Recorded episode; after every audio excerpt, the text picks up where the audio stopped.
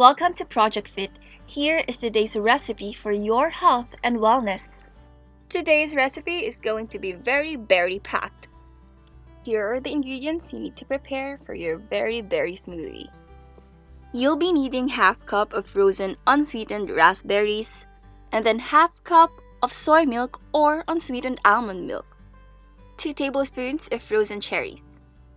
2 teaspoons of honey, best if it's organic and also 1 teaspoon of grated ginger, 1 half teaspoon of ground flaxseed or pumpkin seed or sunflower seed, any of the choices, and lastly, 1 teaspoon of freshly squeezed lemon.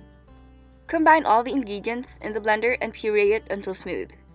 This will give you 120 calorie of a berry full smoothie. Enjoy and flourish. We are going to give out more healthy recipes and health infos just for you.